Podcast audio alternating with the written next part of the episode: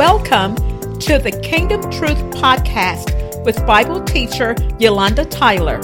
Bible teacher Yolanda Tyler teaches the good news of Jesus Christ and biblical Christian principles that empower all people with real life timeless applications for daily kingdom living. Now, here's your host, Bible teacher Yolanda Tyler, sharing kingdom truths for kingdom living. Well, praise the name of the Lord, everybody. We are excited about God's word on this day.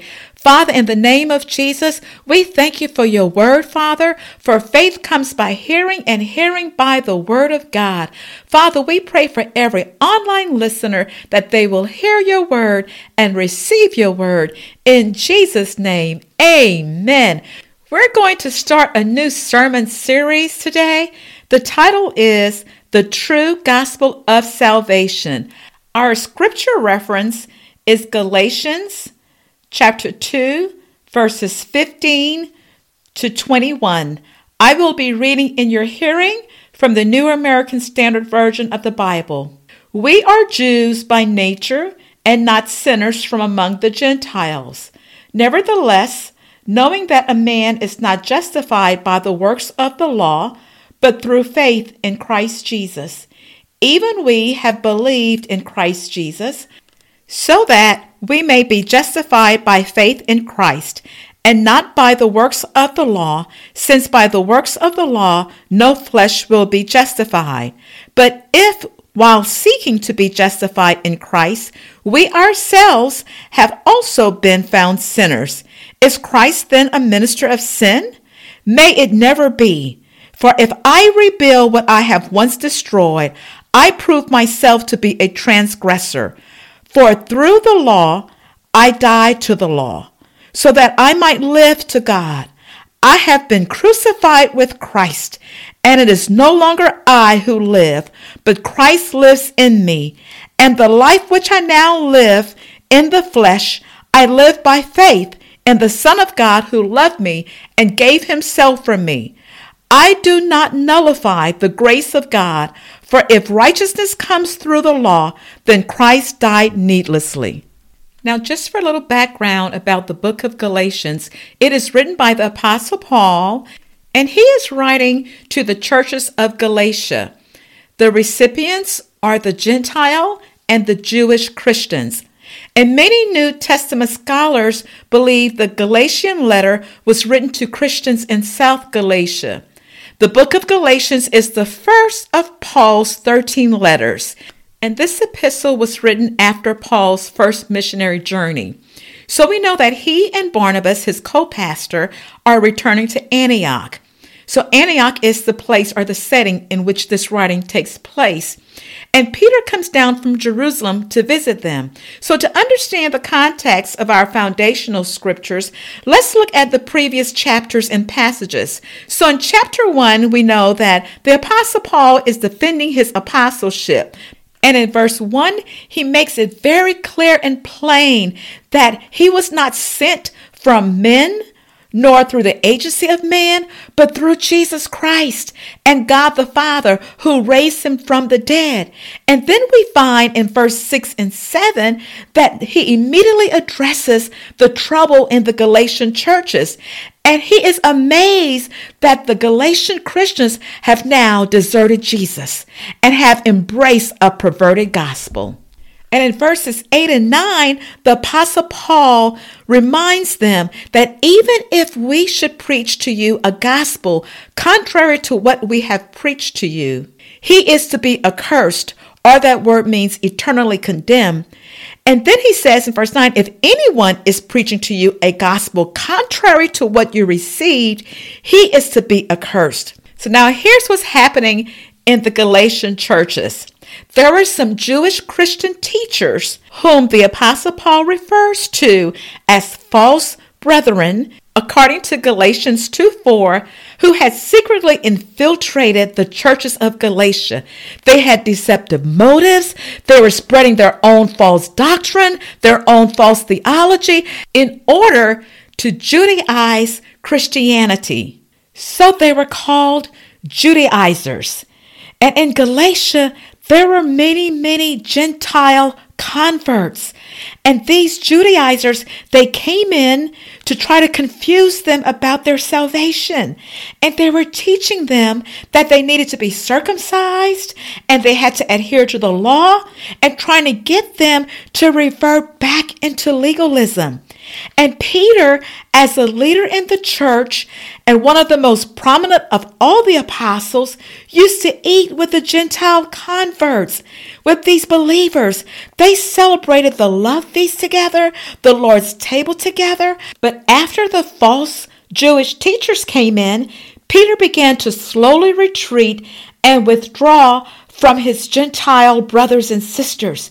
He was playing the hypocrite, developing racism towards them and refusing to eat with them. And so when we get to chapter 2, verse 11, the Apostle Paul opposes Peter to his face for acting like the perverted gospel the Judaizers are teaching is true. He rebukes Peter openly and publicly. Now, Peter is afraid He's walking in fear, and he also has Barnabas and the rest of the Jews joining him in this hypocrisy and developing racism towards their Gentile brothers and sisters. So Paul continues his open rebuke and this heated theological argument. So when we get to verse 15, it reads, We are Jews by nature and not sinners from among the Gentiles. So the Apostle Paul is speaking in the first person personal plural pronoun. He includes himself, he includes Peter, Barnabas, all the Christian Jewish leaders, and all of the other Christians that have joined Peter in this hypocrisy. And the Apostle Paul is defining their positions as Jews. They were born into Jewish families, they were Israelites. They were God's chosen people. They were circumcised, as Paul confirms his circumcision in Philippians 3 5. These Jews, they knew the Mosaic law. They knew what it was to live under the law and in accordance to the scriptures. They understood and they observed all of the Jewish customs and traditions, and they knew the Jewish religious system very well.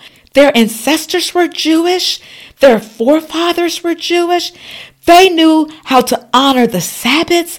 They understood the significance about the new moons and the offerings and the love feasts. So the Apostle Paul stated, We are Jews. They worship the one true living God, Yahweh, the God of Abraham, Isaac, and Jacob. And they had special privileges and advantages for being Jews and also special responsibilities from God. That is who they were. So the Apostle Paul stated, We are Jews by nature. The word nature meant by birth, by physical origin. They were natives. And in this very same verse, the Apostle Paul makes a contrast and says, and not sinners from among the Gentiles. The word sinner here is used in a generic context or a generic description and synonymously with Gentiles. Please know that Paul was not saying he and his Jewish brothers were not sinners. Paul uses the same word sinners in a descriptive manner in Galatians 2:17 where it states, "But if while seeking to be justified in Christ, we Jews ourselves have also been found sinners." And we know the scripture Romans 3:23 states, "For all have sinned and come short of the glory of God." So the Apostle Paul makes this contrast saying they are not sinners from among the Gentiles. Gentiles were pagan, they were from foreign nations. They did not have the revealed written law to guide them or the Torah. They didn't have the Holy Scriptures to show them how to live. They were considered unclean. They didn't know anything about Jewish customs or traditions or the feasts and the festivals. They didn't honor the Sabbath or observe any holy days. They didn't adhere to circumcision. They didn't worship the one true living God. They were polytheistic. They worshiped several false gods. They were at a disadvantage naturally and spiritually. So the Apostle Paul is saying, we are not like them in any sense. And that speaks to us today. We too have special privileges as children of the Most High God and responsibilities from the Lord as the Jewish Christians and leaders in the day Paul penned the scripture.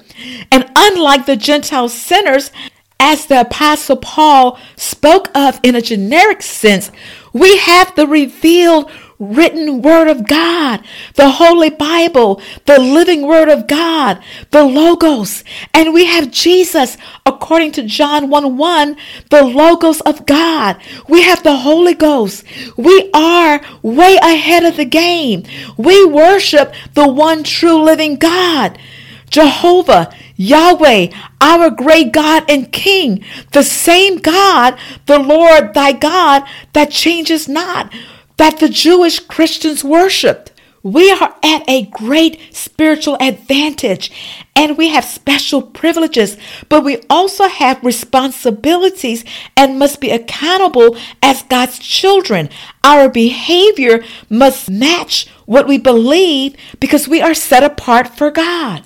And as the apostle Paul continues this theological argument in Galatians 2:16, it states, "Nevertheless, knowing that a man is not justified by the works of the law, but through faith in Christ Jesus." So our first point is the true gospel of salvation is for all mankind. Knowing in this verse means to see to perceive with the eyes, to discern, to behold, or to examine and ex- inspect. It also means to get knowledge of and understand or to experience. So, what is the Apostle Paul saying that his Jewish brothers and sisters and the other leaders should know? He makes a general negative declaration in this verse that states that a man is not justified by the works of the law. The word man comes from the Greek word anthropos. The definition is a human being, whether male or female, all of humanity and all of mankind. So, this biblical truth breaks every barrier that divides mankind. It breaks the color barrier, the race barrier, the social status or familial status barrier. It breaks every barrier of class or religion or caste system. It means any man man or woman, any boy or girl, black or white, Hispanic, rich or poor, Chinese, American, Indian, Vietnamese, Asian. It is the totality of human beings in every part of the world. It is inclusive for all mankind. The true gospel of salvation is for all mankind. And you may ask, Bible teacher Tyler, so who is this one true living God that you all worship? Well, I'm glad you asked because the only way to come to God the Father is through his son Jesus Christ.